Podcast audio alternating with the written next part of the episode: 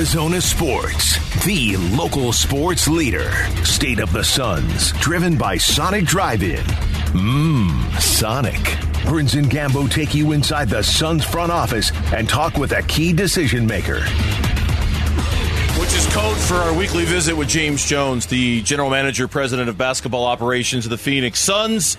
He's joined us every single week throughout the course of this season, and as we get ready to embark on the postseason, it is time for our weekly conversation with James. James, good afternoon. How are you doing today, sir? I'm great. Thanks for having me. Appreciate it. Well, we're finally here, the playoffs. I know everybody's excited, but just let me take a step back for a second and go over the organization's decision those last two games of the season instead of you know, just working on more continuity, the decision to rest a lot of the key starters. Give me the thought process on why you guys felt that was the right decision.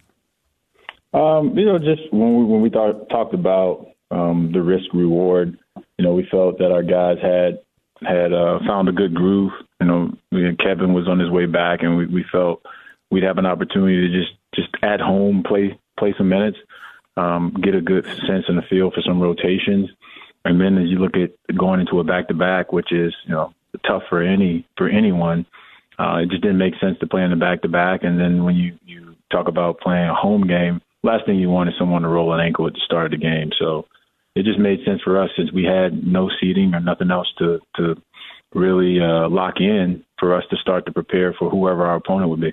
Yeah, good answer. It's probably what I expected. Let me ask you about the about the two players that are nursing some, some injuries and see if we can get an update on their status. And that's Bismack Biyombo and Cameron Payne. No, they're improving. I mean, those guys have been participating, um, and so um, hopefully, the next the next couple of days will allow us to continue to ramp them up. But I think we'll be good to go uh, with everyone when the playoff starts. How do you think, from your eye as a basketball executive and a former player, how do you think your guys match up with the LA Clippers? Um, I think well. I think we do. I think um, you know, like both teams are really balanced. Uh, both teams have have players that have played in the playoffs and been extremely effective. Um, both teams have winners, guys that know what it takes, and so um, it's going to be a challenge for us. You know, they're a versatile team. Uh, they they play extremely well um, together. Um, you know, Ty Lue's a, a great coach. Uh, but I think our guys are expecting uh, a great challenge and ready for that challenge. What is it that makes Ty Lue a great coach? Because I, I, happen to think he's one of the best in the NBA, particularly this time of year. What is it that makes him so good at what he does?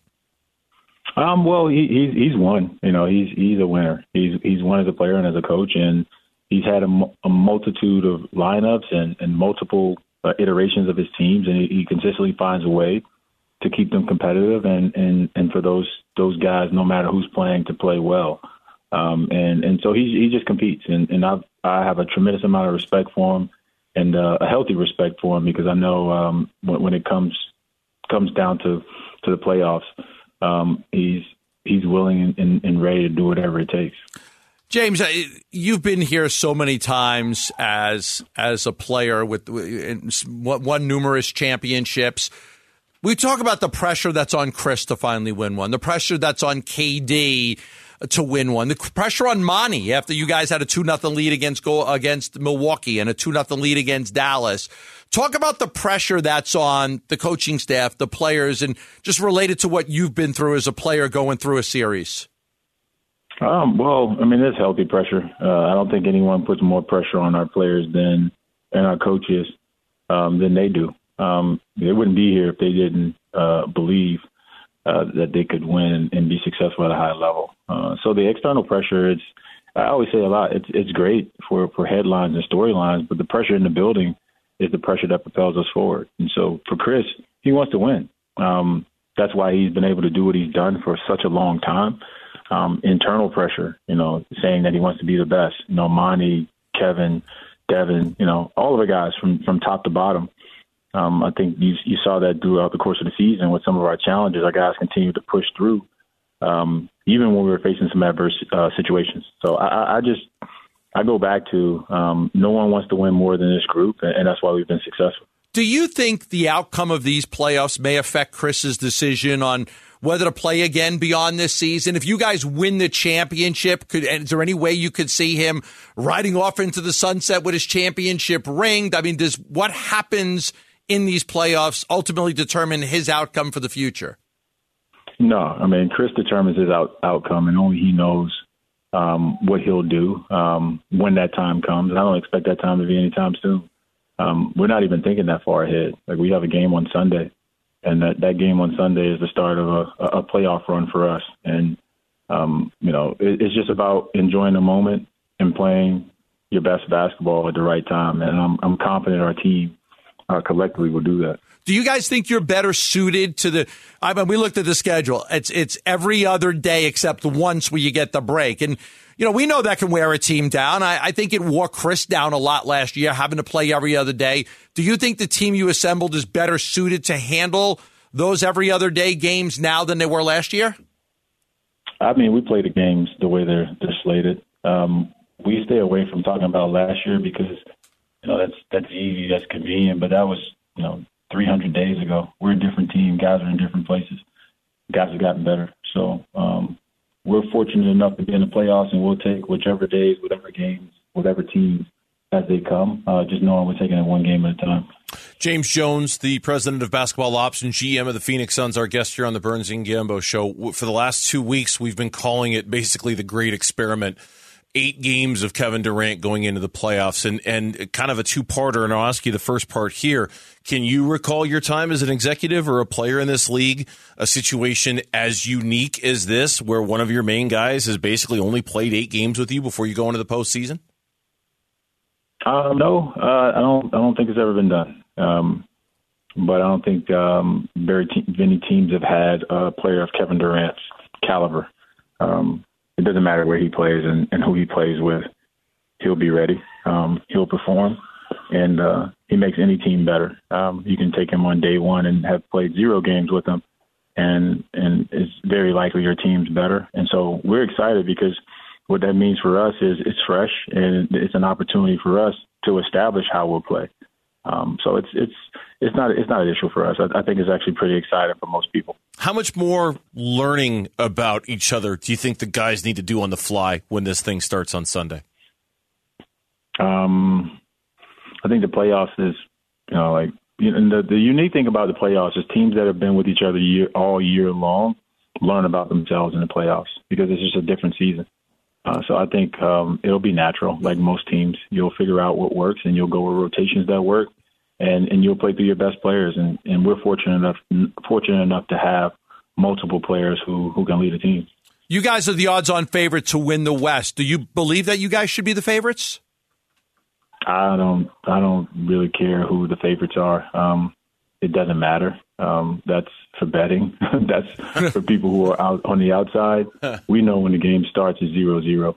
So as long as as long as we can um, do what we do, um, we're confident if we play our game and we execute at a high level, uh, we can play with the best of them. How about how about the season? C- can this season be considered a success if you don't win the championship? Yep, I say that every year. Um, people. This isn't a boom or bust situation. Uh, you can have a really great season and and come up short for a myriad of reasons. The other team's better. You're injured. You know, just the ball bounces the wrong way. Uh, if if you define your seasons on whether or not you won a title um, or not, um, I think that's kind of a very like wild uh, thought process uh, because you do a lot of great things that continue to help you put yourself in a position to compete every year about having great seasons. So it's not boom or bust. This isn't a championship or bust situation. James Jones, our guest here on the Burns and Gambo show. I want to go back to an answer you had a couple minutes ago because I was kind of intrigued by it about really not wanting to talk or think about anything that happened 300 days ago the last time you guys were in the playoffs. Do you feel like that's kind of top to bottom organizationally what's going on with you guys that you really like Devin Booker, Monty Williams, Chris Paul, everybody that whatever it was that happened last year in the postseason is just not going to be on anybody's mind at all?